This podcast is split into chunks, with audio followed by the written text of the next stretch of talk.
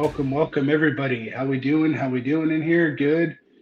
Um, all right, so we've got a little live here for the 2022 Amex uh, DraftKings uh, for DFS golf this weekend. Um, wait till a few people get in here to see if uh, see if anybody is going to hop in.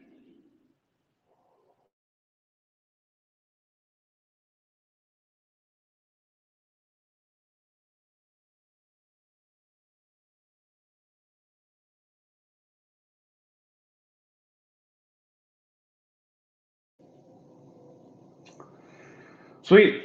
So let's get going. So as we take a look at the, you know, at the ownership and everything like that, uh, we're going to do a little bit of that. We're going to kind of run through the field. This is a little bit different uh, of a tournament.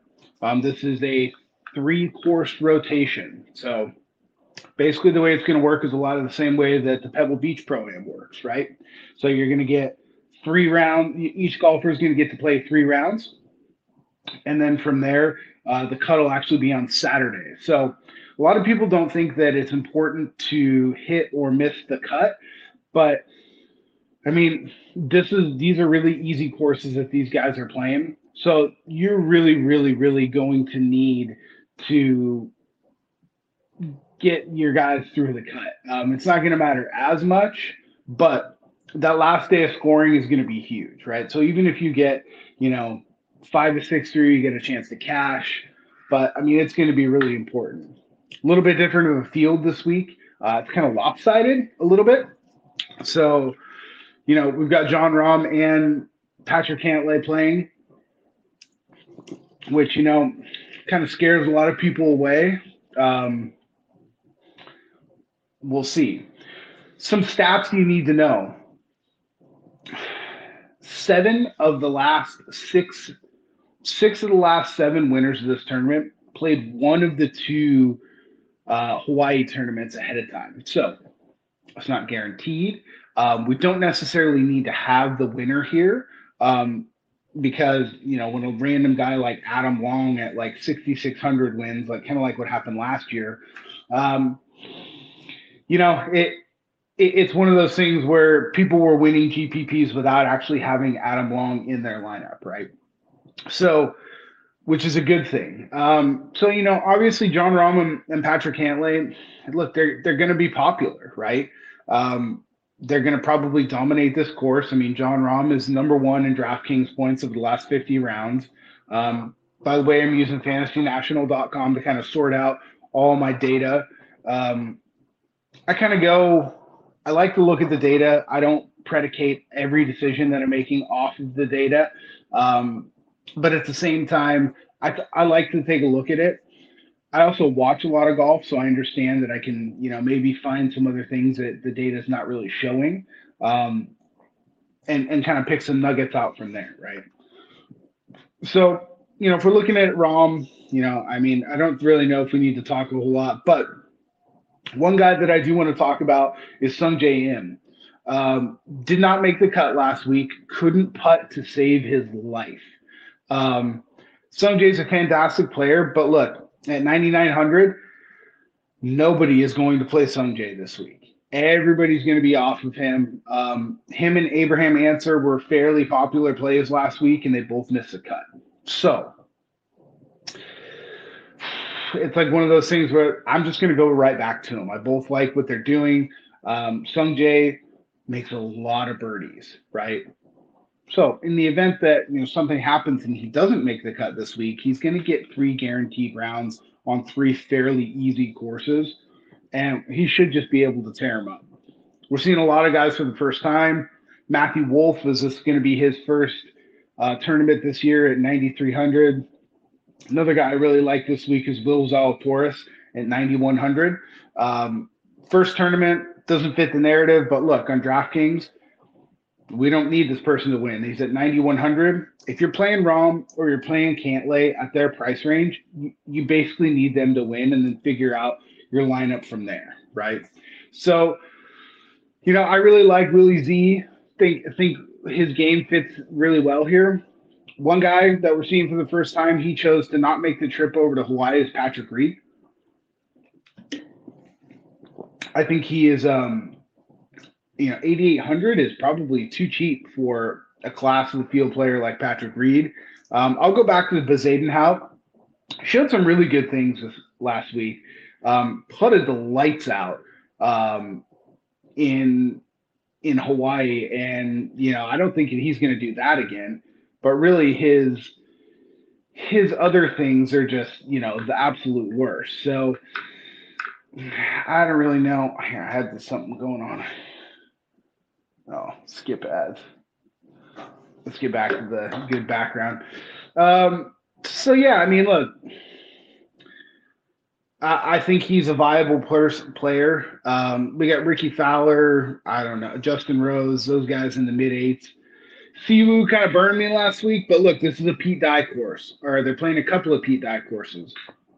Siwoo typically plays tends to play very well at the old Pete Dye courses. So I think this is something that's really going to um, be a positive thing for him, right? Uh, he's only 8,300. I got a lot of interest in that. The guy right above him, Alex Noren, I have zero interest in. Um, but look, we're, we're looking guys for guys who make a lot of birdies this week and who score well on DraftKings. And one of those guys in the mid eights is Jhonattan Vegas. Not a sexy name, not a popular name, but over the last 50 rounds, he's fourth in DK scoring. That's pretty important. Um, he, you know, he drives. He's got a great tee to gear, tee to green game. He's got a great ball striking game.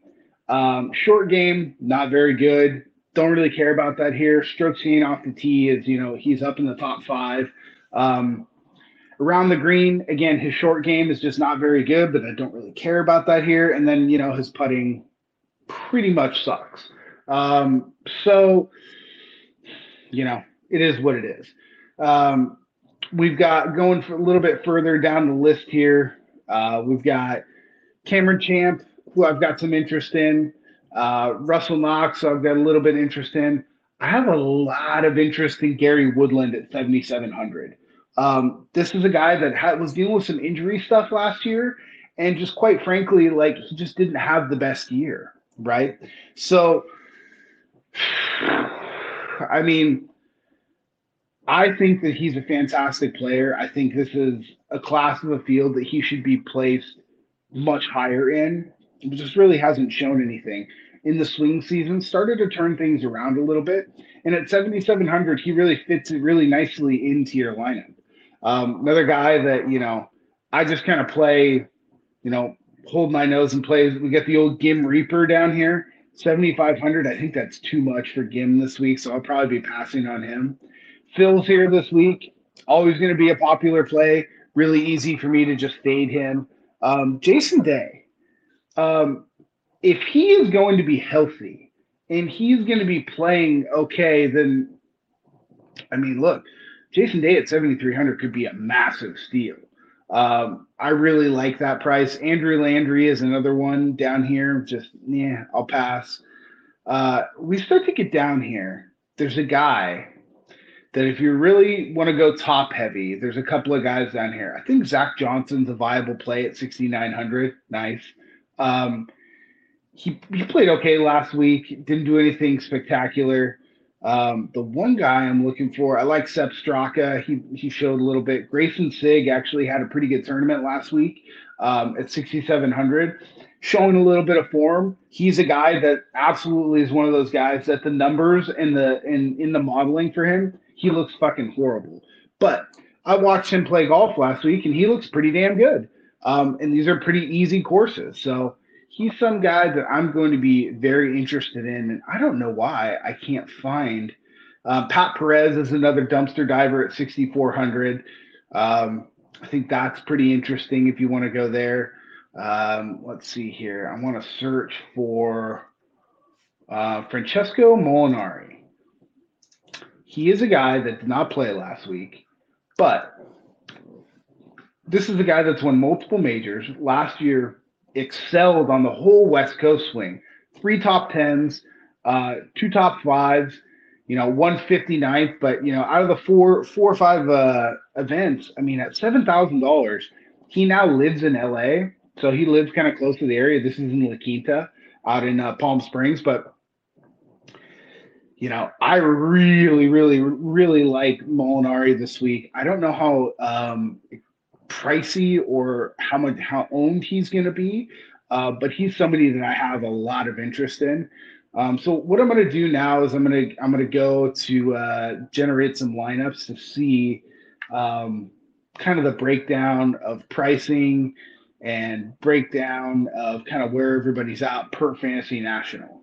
Okay, so you know for for the guys that I've starred here, um, we've got some interesting things coming up. It looks like you know Sungjae J M that I in Ancer I thought that we're going to be too lower owned you know, per fantasy national, they're looking probably like they're going to be around 17, 16% owned. Zalatoris is going to be under 10%. Patrick Reed is going to be in the like 5 to 6% range. Um, Cameron Champ, who's somebody I like here a lot just because of his length, uh, 2.2%. Woodland under 10%. Jason Day, Francesco Molinari, 4%.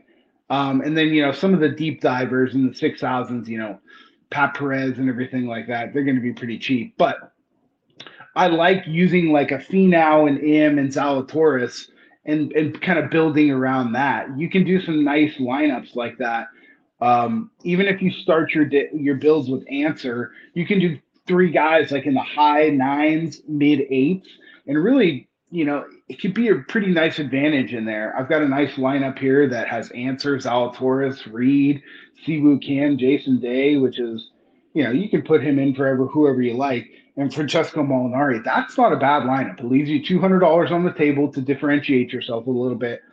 But in a large GPP, you're going to have to take some stabs. And this is a little bit weird of a tournament, too, right? So we're really just going to have to try some new things out. Um, sometimes the lineups that you build the most uncomfortable seem to do the absolute best, right? It's just one of those really weird things that it just kind of happens. You're like, oh man, like this this feels just dirty building this lineup. Um, but it ends up being fantastic, right?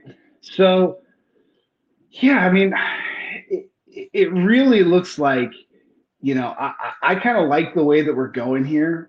I I don't know if you know, I'll necessarily be full fading John Rahm and Patrick Cantlay. I think I would prefer probably Cantlay, but I mean, there's a very high likelihood that if Rahm, you know, we saw him almost win the Tournament of Champions. He skipped the Sony to come back over here. Um, he hasn't played a ton of golf, and a lot of people didn't play him at the TOC for that reason. I did just because he's John Rahm, and look what he did. So, very, very, very scary. Uh, to to be able to fade John Rahm. But look, it's one of those things where you're probably going to have to take a look at doing it, just because of you know how, how highly owned he's going to be.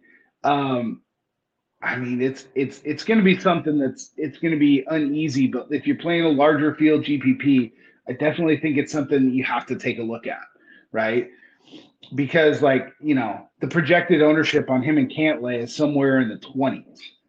So if you fade those guys, I'm not saying full fade, I'm going to probably be playing about 10 lineups. And I think I'll probably have two with Rahm, two with Cantlay, and one of those four being with both of them, and then probably fading them on the rest.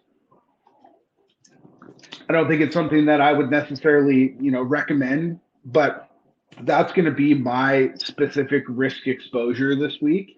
Um, and you know that's kind of it. I'll run I'll run over the guys I like again here real quick. Um, so again, my my favorite plays of the week so far um, is going to be Sungjae Im.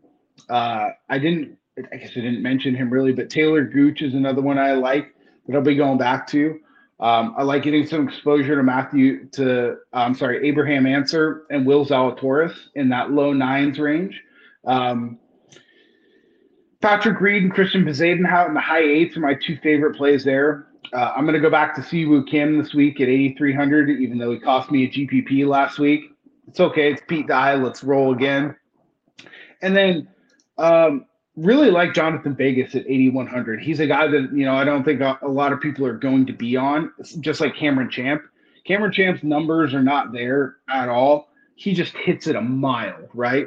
This is one of those courses or this these tournaments that there's no really specific skill set that always wins here, right? You've seen guys who hit it really short win here, and you've seen bombers win win here. There's no real rhyme or reason. This is kind of a weird tournament. It's not going to be a normal exposure week just because it's it's kind of a dart throw. But these are the guys that I'm leaning to. Cameron Champ is one of those kind of outliers that I, I would like to get some exposure to. Uh, Brendon Todd and Gary Woodland are going to be in my player pool. Gary is my favorite out of those two. Um, if you are not as crazy about Jason Day and the 73, you know, lower sevens area, um, I think Troy Merritt, uh, he withdrew last week, um, but I had some interest in playing him last week. He got priced up, even though he didn't play last week. A um, little bit weaker of a field, I guess. So that's that's kind of where that came from. Um, no one really in the sevens there, except for Molinari. Molinari and Johnson are going to probably be my two favorites, kind of in that area. Um, seven thousand, Zach Johnson sixty nine hundred. Um, if we're really if we're really dumpster diving and bottom feeding, Sepp Straka and uh, Greyson Sigg are my uh, two of my favorite ones. Uh, guy that played actually pretty well last year was Tyler McCumber. Um, I might fire him into one or two. He's not somebody I'm going to be looking to get into, but look, we're getting down into the 6600s here. If you play Rahm and Cantlay, you're probably going to have to play one or maybe even two of these guys. Um, Pat Perez withdrew last week. Um, I believe he is unvaccinated, and I don't think he wanted to deal with the quarantine that uh, was he was going to have to do in Hawaii. Um, I don't think he went over early enough. But at 6,400, who for a guy that doesn't live very far away, uh, he just lives in Arizona. I think it's I think it's a good thing. We saw some really really good stuff from Kevin Chappell last week. Now, second round, he he didn't quite have it there. But Chappell, I mean, he's come, still coming back off that injury. I really think that he's worth a stab if you want to play some real big GPPs and try and get different. The guaranteed to get three rounds, and I think that he can make the cut. Um, honestly, that's about it from down at the very bottom there. Um, I, I, think that Kevin Chappell is probably going to be my lowest exposure person. Um, but yeah, I mean that. So that's where we're at this week. Um, good luck. Uh, tee off tomorrow, so you know get your lineups built. Um, didn't quite have time to write down, do a full article, and didn't really want to, to be honest with you, for this one, just because it's three courses and it's kind of weird. Um, next week we'll be at a course where we can actually take a look at a few things. We can got some good course history as well, uh, and it'll be a little easier to kind of narrow in. This one, you know, play who you want to. Fade Rahm and Cantlay at your uh, at your discretion. But look, they're both going to be in the mid twenty percent owned. By far the highest owned golfers of the week because people think they're just going to blitz this, and uh, they very well could. But if they happen to not, um, you'd be in a pretty good position. So, like I said, I'm playing 10 lineups. I'm going to play um, two with Rahm, two with Cantlay, and then one of those um, one of those four is going to be a Rahm and Cantlay lineup. Um, so yeah, so that's how I'm going to uh, spread my exposure this week. I hope this helped you guys out. Um, you know, this is kind of a interesting tournament, so hopefully have some fun. Uh, it's kind of a nice little thing to throw in there aside from you know, four game uh, NFL divisional round slate. Um, so good luck this weekend. And uh, yeah, we'll be, we'll see you guys uh, Friday for the NFL pod. Cheers.